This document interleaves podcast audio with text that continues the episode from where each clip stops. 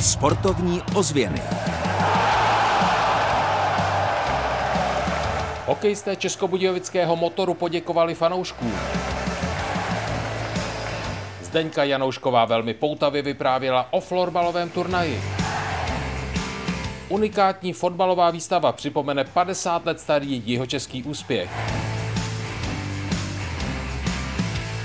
Dobrý den, dnes se hned vydáme mezi sportovce. Čeká nás povídání o hokeji, florbalu, fotbalu, ale také o relí, tak plnou parou vpřed. Od mikrofonu vás zdraví Kamil Jáša.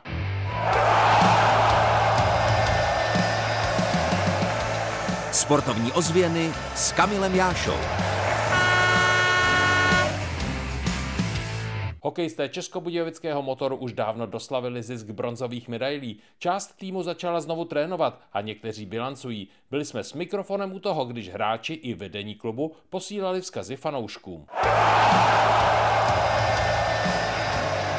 Nemohli jsme u toho chybět. Kapacita v Budvar aréně je 6421 diváků. V sezóně bylo na zápasy Českobudějovického motoru často vyprodáno.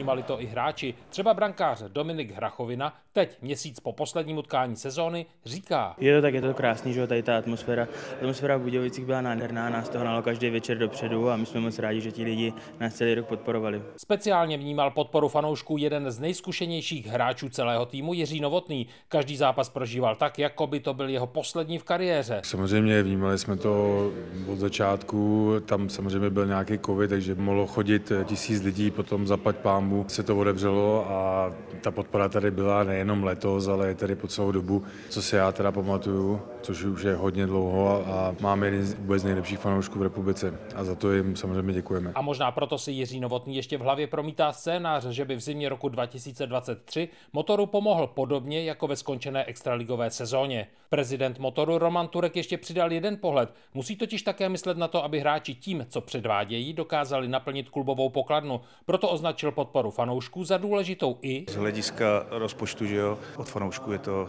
také finanční podpora, ale hlavně ta, že chodí na hokej a nám fandit a že si to užívají v Budvar areně. Právě na finance velice pečlivě dohlíží generální manažer klubu Stanislav Bednařík. Ten při každém zápase sedí na tribuně Budvar areny na stejném místě. V playoff se zalíbením sledoval zaplněné tribuny. Mělo to nějaký vývoj před eh, devíti lety, když jsem v klubu začínal, tak jsme měli průměrnou návštěvnost někde kolem 3,5 tisíce.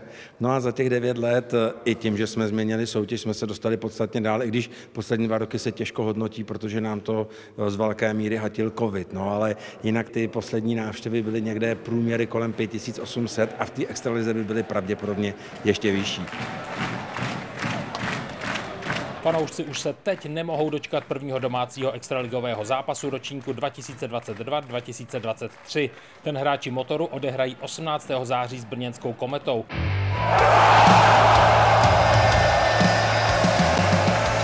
Sportovní ozvěny výsledkově. 49. ročník rally Český Krumlov vyhrál Jan Kopecký, druhý skončil Václav Pech, třetí Filip Mareš a tady je pohled na rally očima jeho českého navigátora, vlastně přímo domácího zkušeného sportovce Bedřicha Janečka. Krumlov je jeden z nejtěžších závodů, náročný tratě jak technicky, tak rychlostně. Největší florbalový turnaj Ine Bandy Cup přilákal pozornost třístovek dětí. Turnaj připravil Českobudějovický SK Meťák. Nejen o tom, že na devátý naváže i desátý ročník, mluvila za organizátory Zdeňka Janoušková. Jsme moc rádi, že se týmy, které k nám jezdí vlastně skoro od začátku, přihlašují pravidelně právě už nějakých těch devět let a už i teď jako od nich máme ten zájem, že by chtěli i příští rok, aby jsme znova to zorganizovali, takže s tím určitě počítáme. Moc se těšíme, je to sice na organizaci náročný, ale máme z toho pak radost, protože pak ty děti vidět, jak se tím florbalem baví, jak tady sportují, jak k tomu sportu mají vztah, tak je to k nezaplacení. A ještě výsledky fotbalového krajského přeboru. Český Krumlov Táborsko B 2-0, Čimelice Prachatice 2-2, Dražice Třeboně 1-3, Holešín Kosek 0-2, Protivín Týn 1-1, Strakonice Blatná 3-0 a Milevsko Rudolfov 1-2. Planého Cup 12-letých fotbalistů v táboře. První místo zbrojovka Brno. Táborsko skončilo ve zlaté skupině šesté. Tabulka.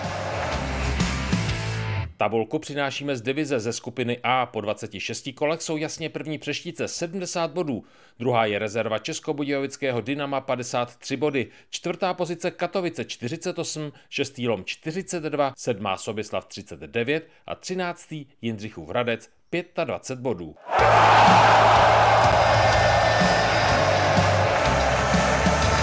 Kam v týdnu za sportem. Ve čtvrtek odpoledne bude slavnostní vernisáží zahájena a o den později veřejnosti otevřena velmi zajímavá výstava. Osobnosti pokří knížku Mistry navzdory. Pozornost se bude točit okolo dorosteneckých mistrů České republiky z tehdejší fotbalové igly České Budějovice. Tak pokud budete mít čas, opravdu unikátní výstavu vřele doporučujeme. A třeba se právě v Metropolu na fotbalové výstavě potkáme. Od mikrofonu vás zdraví Kamil Jáša.